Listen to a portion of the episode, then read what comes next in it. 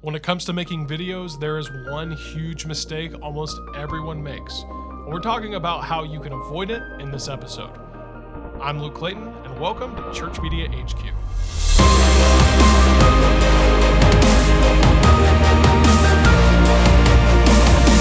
Today's episode is brought to you by our on demand design service. Now, most church media resources out there make you do all of the work.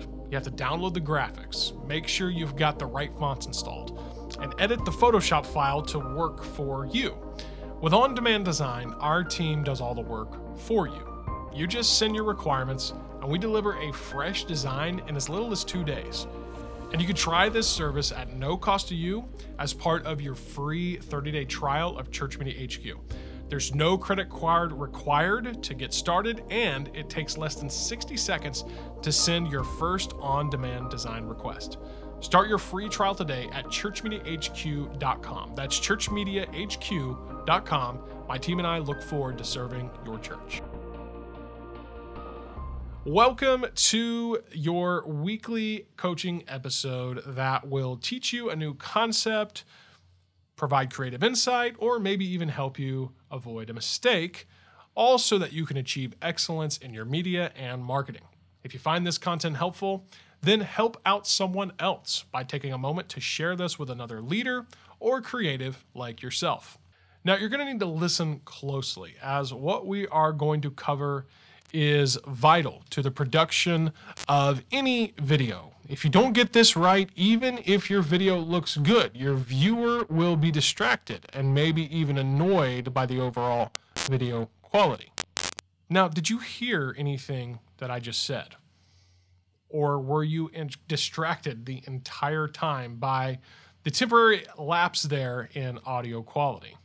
Now, that was, of course, an intentional illustration, but unfortunately, so many videos are made with equally poor, if not worse, audio quality. So here's the big idea for today video is the least important factor of video. Your audio is much more important. Now, yes, have I already done an entire series more or less dedicated to this with our podcast series that we did a few weeks back at this point? Yeah, I did. But you know what? I know there's some of you out there that you still, you're just not getting it. And so we're going to rehearse a little bit of that again and maybe even throw a couple new things in there for you as well. So there are two factors to consider when you are going to be capturing your audio. The first, now look, uh, actually, I will say this too. There's a lot of technical stuff too.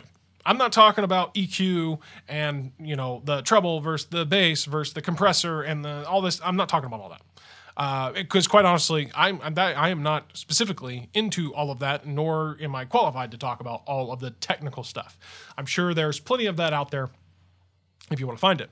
No, I'm talking about it from a perspective of recording it, capturing it actually live in the moment, because the biggest, most uh, biggest misconception, a most overused phrase that I hear in both video and audio production is, "Oh, we can just fix it in post." And, and I'll be I'll be very very transparent with you. It wasn't until really this particular year, uh, time of recording this, that I completely grasped this about audio in a big way. So the, the biggest example is, uh, or the, the example that I'm, I'm going to give here is I, for years, as we would make short film productions, being in the field, if you will, they would just, I just, for some reason, my audio always seemed inconsistent. I just couldn't get it just right. And I thought it was something I was doing wrong in the post production process. No, no, no, no, no. Little did I realize, or maybe I did know this, I just didn't want to embrace this, that it was all about the actual what I was recording. And there was nothing that I could do in post production to really greatly, drastically improve the audio quality as it was captured in the moment. And so these two factors, I embraced them. I learned them. I tr- I'm trying to master them. And again, as we sit in a studio like this in a more controlled environment, it's much more doable. It's much more uh, uh, uh, or how I should how should I say it's much more uh, possible for you to create good audio, especially when you're creating these talking head videos. So the first thing to consider is your surroundings. What is around me? If I'm in a room that has that is outside of a right outside of a, a hallway that's constantly trafficked with people, or maybe it's joined next to some type of conference room or classroom or something where there's a lot of talking and background noise going on. Well, the background noise thing, that's obviously something that I have to do. Honestly, there's a I have a fish tank in here in my office Got it for my daughter. Long story, not going to get into it. But from time to time, a fish tank likes to make noise. The, the water likes to trickle, and you can kind of hear that. Can't hear it right now. It's being pretty silent, just for whatever reason. But a lot of times, I turn that off because it's a background noise. You have to think about stuff like this. I mean, when it comes to professional film production, I mean, people will even like right now. Yeah, my AC's running, uh, but you probably can't hear that. But you know, when it comes to like some some professionals go to the level of no, turn off AC, turn off refrigerators, so your background noise. But then also. when it comes to your surroundings, you got to consider things like what's in the room. Like, uh, am I in a room that is carpeted or in a room with hard floors? Because if you're in a room with hard floors, your audio is most likely going to sound awful. Uh, so being in a room with carpet, a space that's not too big, not too small. Uh, a lot of people, when they're doing audio only, they'll record in their closets because their clothes in there do a good uh, job of absorbing sound and, and making sure it doesn't uh, reverberate too much and cause too much of a uh, that that uh, echo effect. I have some sound panels up in here that that help with that. So you got to think about your surroundings. That's really important. Um, again, uh, you don't want to shoot in a place with hard floors. Uh, you don't want to shoot in a room that's that's huge, that's big. You just have to you have to consider all these things and your background noise and all of that. The second aspect to consider is your microphone, and this is uh, really uh, obviously very important uh, because it's what's actually capturing the audio. If you're using a camera, do not make the mistake of not you of, of trying to rely on your built-in camera audio whether you're using a phone or you're using a high-end professional camera. In camera audio almost always equals total garbage crap.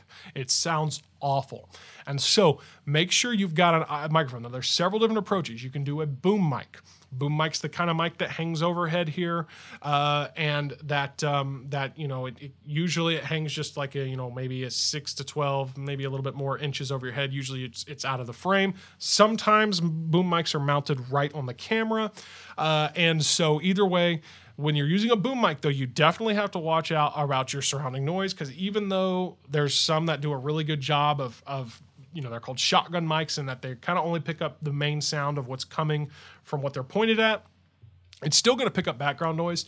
And so if you don't have your you know your your good sound you know sound absorbers whether that's the carpet or something on the walls or whatever it may be it's going to be off. Of course a lapel mic a lapel mic is an, a great solution. In fact it's the most simple solution i recommend the Rode uh, lapel mic that's um, that's designed for to work with uh, cell phones smartphones. Uh, it's really good really reliable and good, good, audio. And then of course my personal favorite because it just produces the best quality sound is the studio mic. And if you're watching, you can see that right here in front of me, the studio mic and uh, the podcast mic. This particular one's a Rode podcast or Procast, uh, something like that. Um, but uh, really good audio quality. And some people are like, oh, I don't want the, audio, the mic in the video. Look, I guarantee you, you haven't really considered it until I said, oh, looky here, there's a microphone right here. You've probably watched all of these episodes and really never thought twice about it. So you want to, you got to consider these two factors though, your surroundings and your microphone. Because even if you have a good, ba- good microphone and bad surroundings, your audio is still not going to be great. So here is the takeaway. If you want good video, prioritize good audio. Invest in upgrading your audio before upgrading any other equipment, camera included. Viewers are much more forgiving of lacking video quality than they will be for bad audio.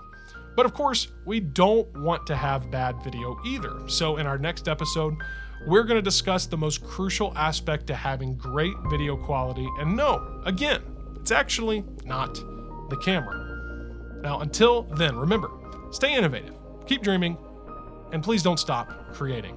And I'll see you in the next episode.